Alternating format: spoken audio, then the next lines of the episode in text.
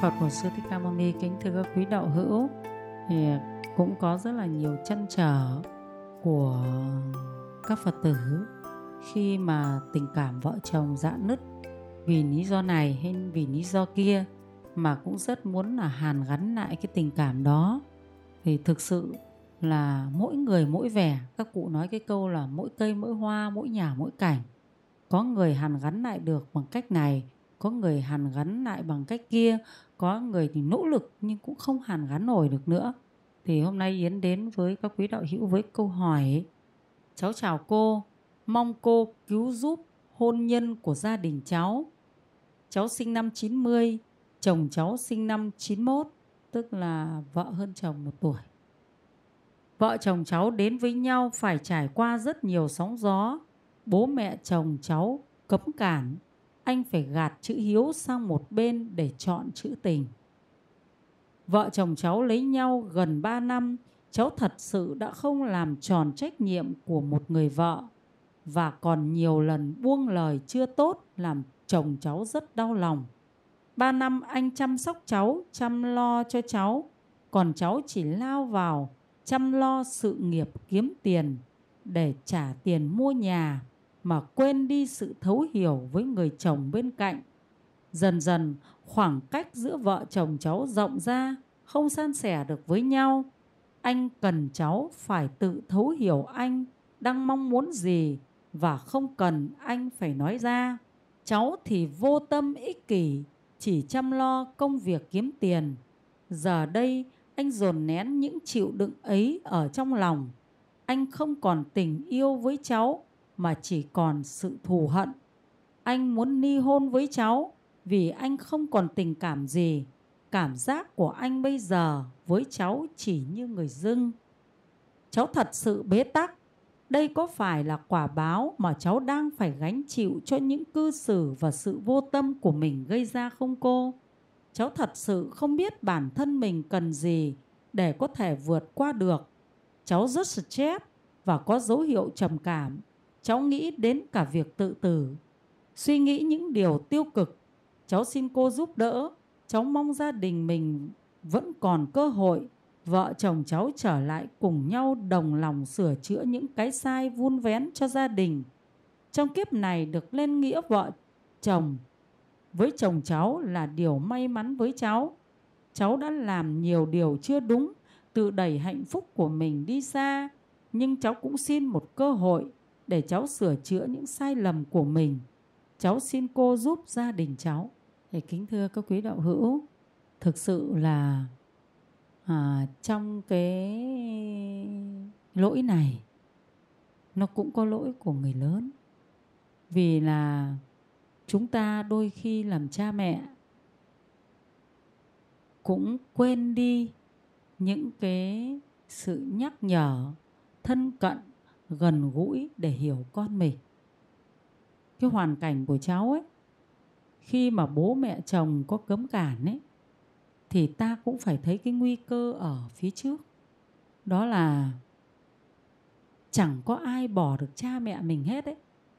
Dù gì cũng không bỏ được, mà những người bỏ cha mẹ thì thực sự là những người nó cũng khó có thể mà trong cuộc đời này được nhiều cái phúc lành vì thế cho nên là khi mình lấy chồng mà đã không được nhà chồng quan tâm, thì mặc nhà chồng không đồng ý, mà chồng mình vượt qua mọi sự rào cản để đến với mình, thì mình phải biết rằng mình không phải là mãi mãi được tình cảm với chồng đâu.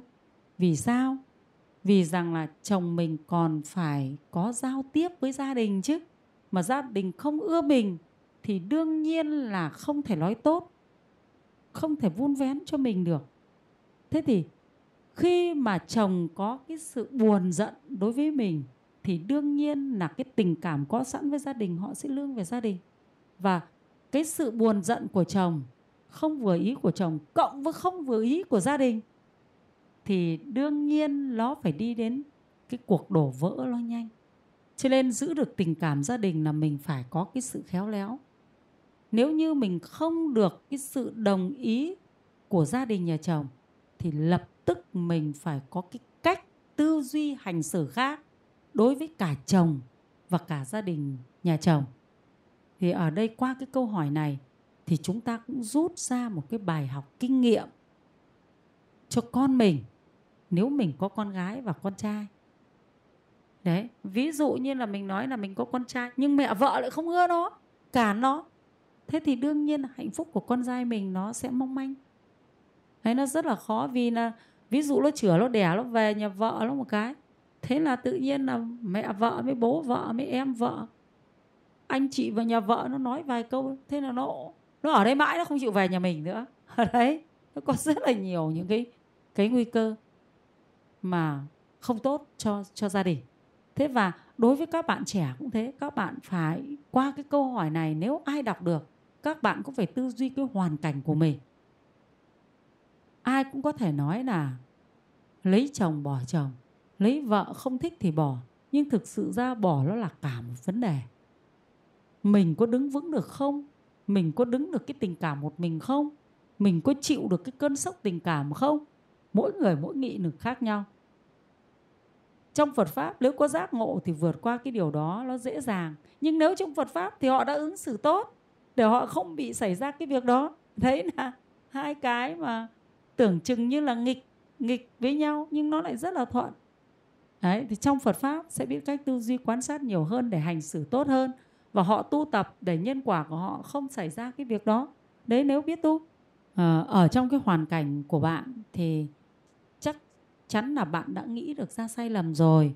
Thế nhưng mà qua cái câu hỏi này thì cô cũng chia sẻ để nhiều người thì có thể tham khảo. Đó là đôi khi là mình quên đi mất, người đàn ông cần gì ở người vợ. Nói rằng người đàn ông không cần vợ làm ra tiền thì điều đó không đúng.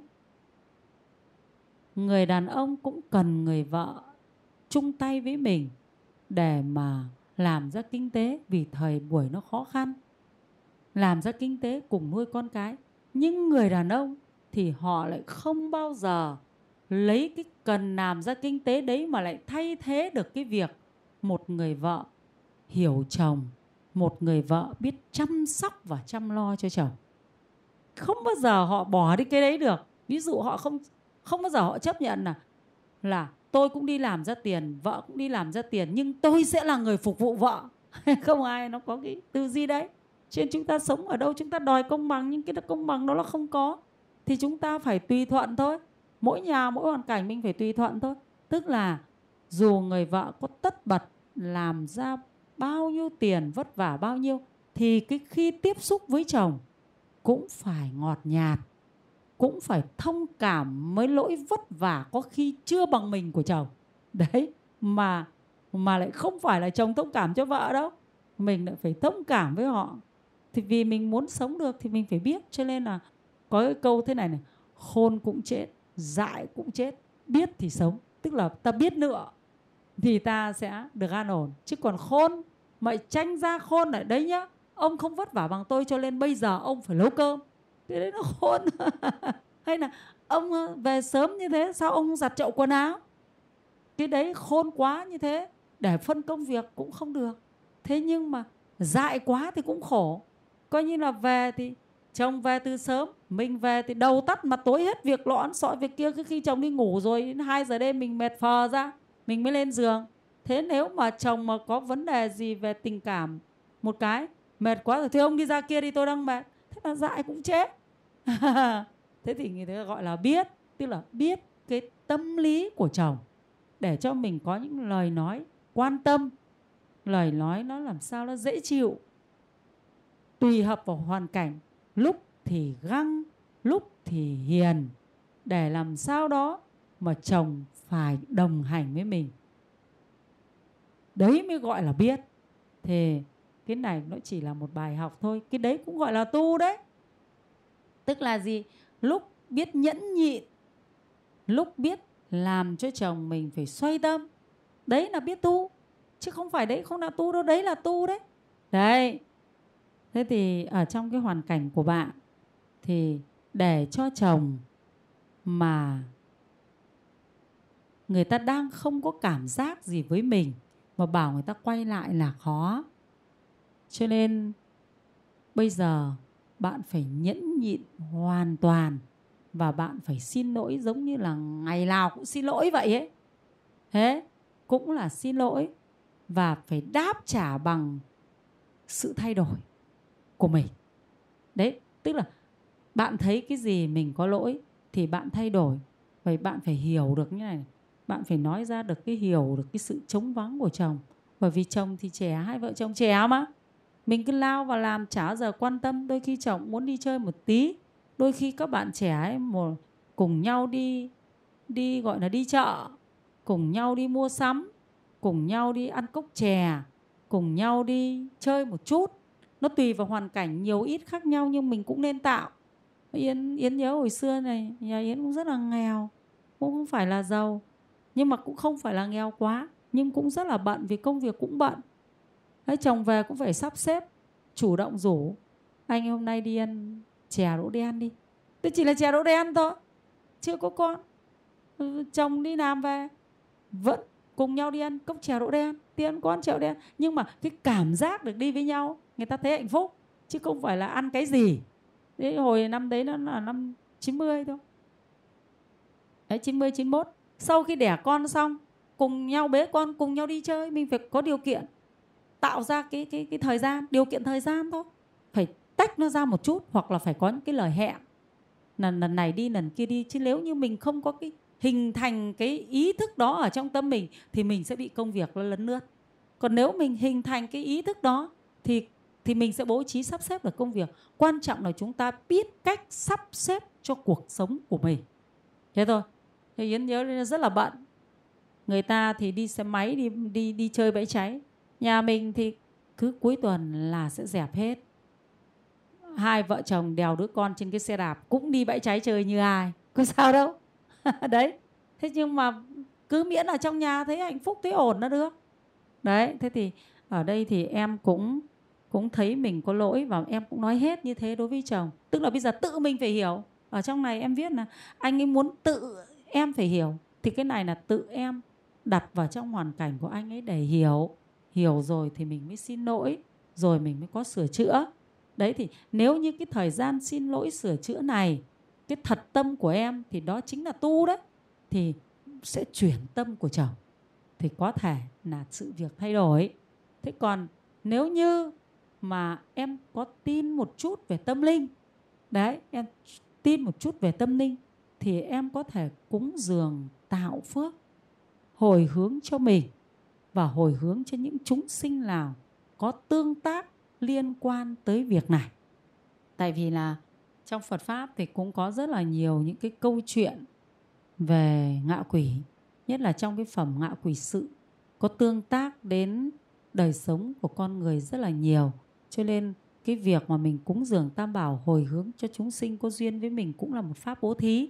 Thì do cái công đức bố thí đó, cái phước của mình nó cũng tăng lên.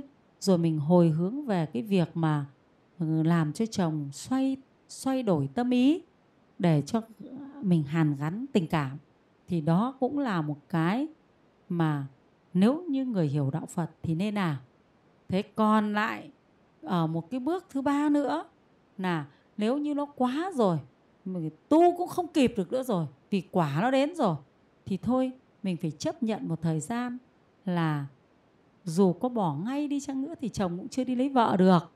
Thế thì trong cái thời gian xa nhau đó, em vẫn nhẫn lại nhẫn lại bằng cái việc hàn gắn tình cảm quan tâm chăm sóc ăn năn hối lỗi và nhất là cái việc mà à, dù rằng là sau này có còn ở với nhau trong cái thời gian mà phải xa nhau vẫn phải lương tựa vào cha mẹ chồng anh em nhà chồng để cho họ hiểu được mình. Và rồi nếu như sau này nó không tan vỡ nỗ lực của em cố gắng được thì em phải có những cái cách hành xử đối với cha mẹ chồng. Thế và bây giờ thì em có thể sám hối rồi em phát nguyện. Em phát nguyện là con sẽ hàn gắn được cái hạnh phúc này thì con sẽ là người con có hiếu đối với cha mẹ chồng. Có nghĩa đối với chồng, có hiếu đối với cha mẹ đẻ thì chính cái phát nguyện đấy của em nó cũng sinh ra một cái phước lành. Thế rồi theo cái cái các cái cái cái cái việc làm ở trong Phật giáo nữa là em có thể hành các pháp bố thí, đó là cúng dường tam bảo, hồi hướng cho gia tiên tiền tổ nhà mình để hồi ừ, hướng cái phúc đến cho hạnh phúc của hai vợ chồng. Và ờ, và cúng dường tam bảo, hồi hướng phúc để cầu siêu cho gia tiên tiền tổ bên nhà chồng. Hết để hồi hướng cái phúc lành này để đến cái việc có đầy đủ cái nhân duyên để hàn gắn được hạnh phúc của hai vợ chồng. Cho nên là à, chúng ta phải tạo phúc trong lúc này thật là nhiều. Cũng giống như là cái người bệnh người ta đã bị bệnh ấy người ta phải uống thuốc trị bệnh và uống thuốc bổ. Đấy, thì cũng chúc em làm sao mà vượt qua được cái cái giai đoạn này và hai vợ chồng hàn gắn có được cái hạnh phúc và qua đây em cũng có được cái hành xử nó tốt và à, em cũng nên tìm hiểu nhiều những bài giảng để em hiểu về lời dạy của Đức Phật để mình tạo được phước nhiều hơn để trong cuộc sống của mình những cái khó khăn chướng ngại nó ít đi nó giảm dần đi để cho mình có thể mà à, được an ổn hơn trong cuộc sống. Nam mô phật bổn sư thích ca mâu ni.